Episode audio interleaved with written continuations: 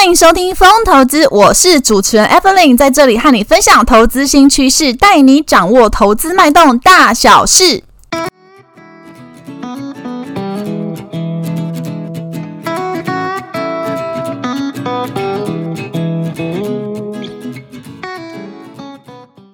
大家好，欢迎回到风投资。风投资目前在 Apple Podcast、Mixer Box、Google Podcasts 上这些平台都有上架。另外，如果您喜欢中国的风格的一个工艺品的话呢，Evelyn 也有在一个电商网站虾皮的迎风先生购物都有进行上架新品哦。有定时聆听的听众朋友们，谢谢你们的支持。啊，目前 Mr. Bus 播放器还有开放申请 Podcast 节目的免费推广。Evelyn 希望可以让更多人听见这个节目，触及更多的用户。因为编辑团队呢会挑选适合的申请内容做推荐，包含用播放器的推播通知、官方账号动态贴文等等。申请条件之一就在 Mr. Bus 全能播放器 APP 上的节目评等至少可以有四点零颗星才能。能够申请，并且呢，目前呢，只有使用 iOS 系统的粉丝听众才能进行评分。Android 系统的用户，Mr. Boss 还会在筹备开发评分的部分。所以说，如果您使用的手机是 iPhone，麻烦您打开 Mr. Boss 的播放器，并且用 Google 搜寻 Mr. Boss，这样也可以搜寻到《风投资》这个节目。帮我找到评分的区块，并且打上五颗星的评分，支持 Evelyn 继续。创作下去。如果您觉得风投资节目对您有一点点的帮助，也请你不吝啬给予一个按赞的鼓励，并且分享给你的超级好朋友们，让他们也能听见风投资的声音。工商时间差不多到这边，现在呢，我们要进入节目的正题了。今天呢，也是要聊聊非常夯，而且结合时事 COVID-19 的题目，也就是还没买防疫保单吗？一张保单为产险业投下震撼弹。台湾呢，COVID-19 确诊人数呢持续的攀升哦，台湾疫情逆势上升哦，目前人染疫死亡的病例数也超过了百例，总呢确诊病例数已经超过百万人了哦。目前其实包含快筛阳性就视同确诊，轻症者呢就在家隔离哦。目前全台湾已经进入了大规模的流行阶段哦，因为呢公卫呢为了配合防疫跟 PCR 的裁剪量呢。并且呢，有利于感染之后哦，会产生严重的并发症或是死亡的高风险族群哦。为了呢，要快一点给他们抗病毒的药物，以降低病情恶化的风险。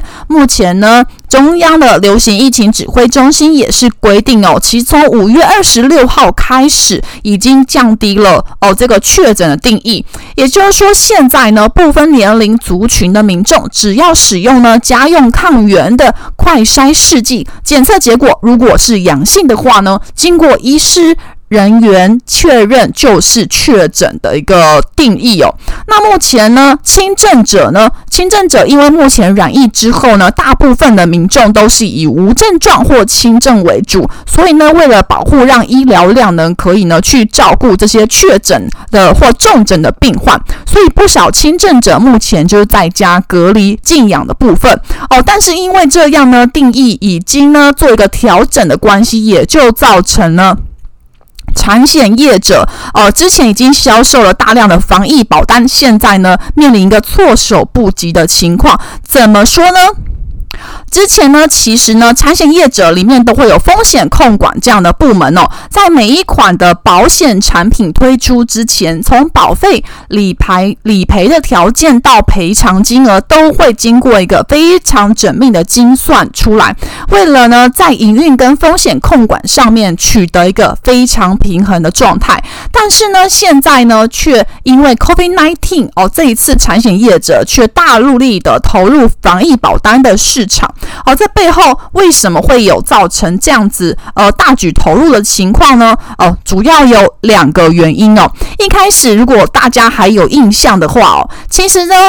呃，Omicron 在疫情爆发之前，台湾的防疫成果之前其实算是全球呃比较好的国家，那成果也呃也非常的稳定。好，那个时候呢，因为民众生活呢这一个状况是非常稳定，所以防疫保单当时呢呃站在利润的角度思考，评鉴之后觉得可以推出，因此呢，业者他不想要错过商机，也就推出来了。好，第二个呢，是在疫情一开始的时候，其实政府对于隔离，什么叫隔离，什么叫确诊，都有非常严格而且很详细的定义。比如说呢，确诊。一定是要经过医院哦，PCR 的阳性才算是确诊。隔离的部分呢，就会由政府主动的做框列或疫调哦。如果是在医院或指定的检疫所有做隔离的话，才算是真正的一个呢隔离的一个定义。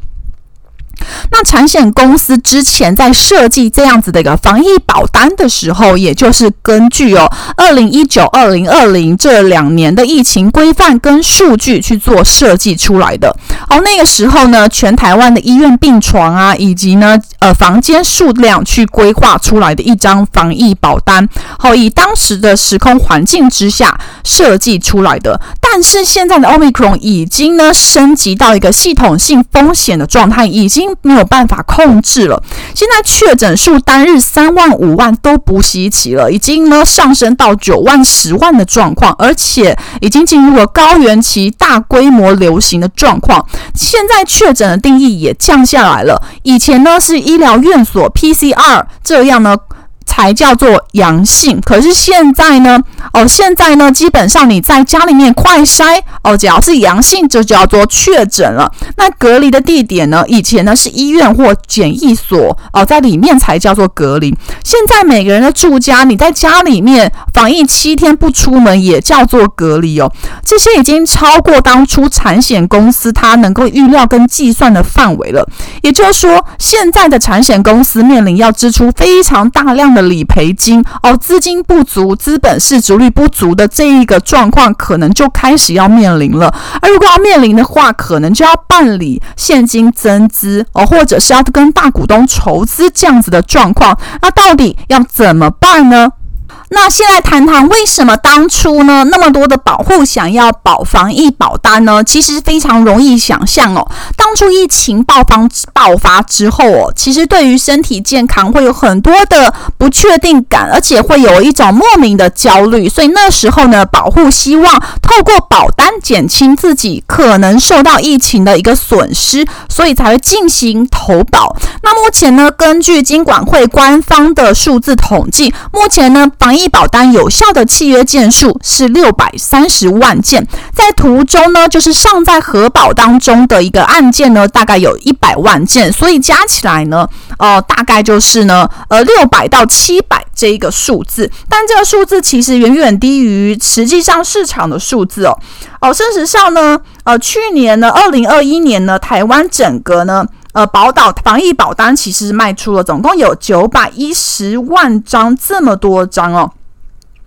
那主要卖的时间都是在去年疫情最严重的五到七月之后就热销了。那保险期间一年，也就是到今年的五月到七月就刚好满一年。也就是说呢，其实呃去年呢，其实有非常多呢，呃去年卖的高达五百万张的一个防疫保单，保险期间都还没有结束。在包含有一些呃一到四月，很多产险业者紧急喊停就不卖。之后呢，又继续有卖了两到三百万张保单，再加上呢，呃，还有一些呢，呃，还不是很开，还没有开箱的一些保单，加起来一到两百万张，总共 total 加起来，可能呃，市场上所有的有效保单呢，应该是在于八到九百万张之间，那才是真正防疫保单有效的一个真实数字哦，远比官方统计的还要来得多。那当时呢，市场呢估算这个理赔额哦，可能是以有效的保单件数乘以呢确诊率，再加上再乘以这个每件理赔金额，这三个数字相乘之后，就是总共最后的理赔率了。但是当初呢，计算确诊率呢，其实是千分之五哦，这样子的一个非常低的一个数字。但现在呢，大家应该都耳熟能详了。现在其实大概我们根据先进欧美国家他们确诊的一个数字。哦，我们再回头估算台湾呢，目前呢，我们估计确诊的比重很可能大概就是落在十五 percent 到二十 percent 之间。那也就是说，这样子乘起来呢，而再加上一些呃再保或是转嫁的风险，还有一些承保有效期间的不一样，这个数字可能或多或少会上上下下。但是目前呢，呃，统计出来的市场的数字大概就是落在呢四百到六百亿元之间，这个里赔金额，那最大值有可能呢会上看千亿元。这是一个非常庞大的一个数字哦。我们知道呢，我们摊开来看一下，呃，目前呢市场上的一个产险公司的一个资本额，包含呢今年第一季富邦产险的一个资本额也只有三十一点八亿，国泰产险呢是三十点五七亿哦，兆丰产险也只有三十亿元在这个账上，光是这样确诊理赔下去哦，这个账上的一个金额整个就是不够了。目前，如果我们以确诊率十五 percent 计算的话呢，那最后呢，整个国内确诊总人口数可能会高达大概是三百五十万人哦。那如果说有其中一半的人有买防疫保单，也就是七一百七十五万人这边的话，如果每个人平均的理赔金额是四点五万元做计算的话，总理赔金额就接近八百亿元哦。那最后整体的一个产险业理赔金额可能就总共落在八百到一千元之间。那目前呢，全市场刚刚算出来，大概有九百多万张的一个有效保单里面呢，呃，卖出最多的就是市占率最高的富邦产险，总共卖出两百多万张。那第二名呢，就是国泰产险，大概卖了有一百二十万张。那另外是新安东京哦，卖了八十四万张，跟和泰产险大概六十万张，兆丰产险大概也卖了五十万张哦，这样子的一个保单哦。但是呢，总共的理赔金额如果算出来最大值是上看千亿元的话，保险业总共账上的现金加起来只有七百五十亿元，那要怎么去支应呢？哦，其实计算起来的话，目前呢，产险公司的防疫保单，因为可能影响自己公司的财务状况，目前金管会就是有一些可能性的措施有出来。目前呢，在五月初就有要求各家公司自己呢进行呃压力测试啊，或者是请大股东先进行增资哦。目前有可能的一个解决方案有三个。第一个呢是呃，产险业会有一个重大事故的特别准备金哦，另外还有一个危险变动的准备金。好，那总共加起来呢，大概是四百八十一亿元。但是呢，这些准备金并不是随随便便就可以动用的，目前是必要时才可以准许动用。过去呢，就是像莫拉克台风跟高雄美浓地震的时候才有动用过。也就是说，如果这个赔款确实是有影响到损益的。的情况才会动用到准备金哦。好，第二个呢，就是金管会哦可能会使用这个安定基金哦。目前这个安定基金呢，整个产险的安定基金只有五十亿元，所以这这个是杯水车薪哦。第三个解决方案就是保险公司要靠自己哦，在进行增资的部分。好，那其实很多产险公司，如果你是大型的话，可能透过呃金控的母公司有富爸爸或富妈妈就可以来挹注资金。那市场预估目前可能有四到五家中小型的一个产险业者，如果你没有金控母公司帮你。呃，易注资资金的话，你可能就自己需要办理增资了。那目前因为已经进入一个股东会的高峰期，所以这个时候可能董事会如果自家决议出来要进行增资的话，可能就在五六月份这一个时间做决定。那进行办理增资的时间点的，可能就落在今年第三季哦。那发生这样子的一个灾难哦，那很多人就在关心说啊，这个事前产险业有没有评估危机发生的几率哦？事实上呢，从这个公关部门他做这样子的一个评估，防疫保单之乱发生的可能性，我们看起来好像没有进行一个非常非常严谨的一个评估哦，因为其实呢，早在呢早在去年呢，二零二一年五月份的时候，就有泰国有一间产险公司，早在疫情稳定的时候就有推出了防疫保单。但是呢，因为去年五月份泰国确诊人数的飙高哦，那后来到十二月份的时候，已经有一些泰国保险业者因为已经没有筹到足够的资金去理赔，而被取消营业执照。所以这是在呃全球已经有国家有以这样这样子的一个大赔的一个先那另外呢，在二零二零年十二月份哦，台产也曾经推出了一个非常。神奇的一个保单哦，那个时候一年的保费只需要五百一五百元台币哦，这样子一个防疫保单。可是呢，只要你遭到隔离的话，就可以呢获得十万元的理赔金。那那个时候民众呢一窝蜂的抢购，一个月之内就卖出了四百万件的一个保单哦，引起呢当时产险业的一个最热销保单的记录变成一个神话。但是呢，诶，非常。非常呃出乎意料的就是，去年五月份开始，台湾的确诊跟遭隔离的人数突然间大幅攀升。但台产台产原本从赚了十九亿元，变成呢倒过来要去。大赔哦，因为他支出了非常大量的一个理赔金额，再加上呢给业务员的佣金，再加上自己的一个行政人员的一个人事支出，最后呢累计理赔金额呢高达了十九点六亿元，再加上他的其他费用，最后是亏损了八到十亿元进行收场。所以说，其实在前面就有这样子的一个先例，做一个做一个这样子不良的示范，但是产险业者呢却还是呢去。卖这样子的一个保单，那现在呢，大家非常担心是不是有可能有倒闭的风险哦？那目前呢，呃，目前呢，市场上是觉得说，呃，这样子的一个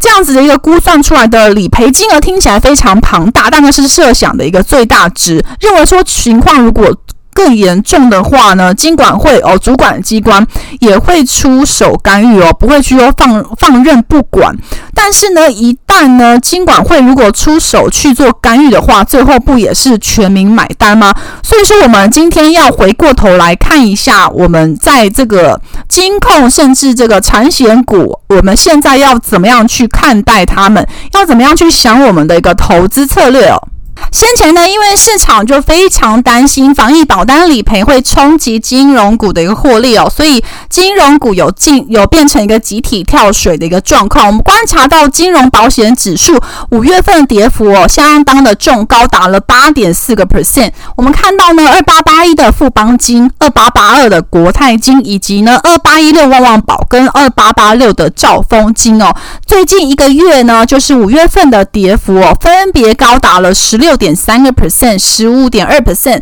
十三点七个 percent 跟八点八个 percent，动辄呢都是双位数起跳。尤其呢，你看到富邦金五月份的股价跌幅超过两成，这个比这个加权指数最近一个月跌幅一点六 percent 来的重非常多。也就是说，这个市场是相当担心哦，会冲击到获利这样子的一个状况。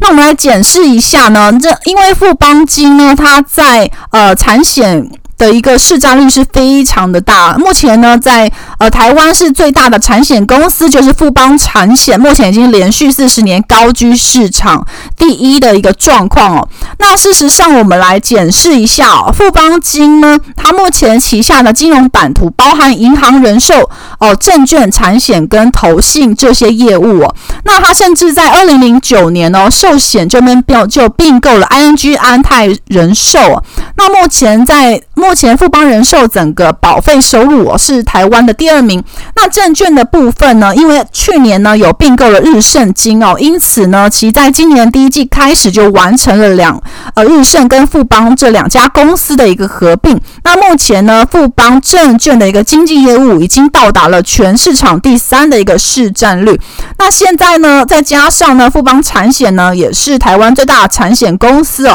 不过我们整个看起来，到底这个富邦邦金这一段时间的跌幅有没有超出这个？有没有过度恐慌呢？我们来看一下呢。其实以二富邦金二零二一年的获利组成来看哦，富邦人寿其占了七十一个 percent，那台北富邦银行占了十二 percent，诶，富邦证券占了五个 percent，诶，看一下最重要的富邦产险，其实只有占那获利组成的五个 percent 而已哦。所以说，其实呢，富邦产险这边呢，虽然有一些。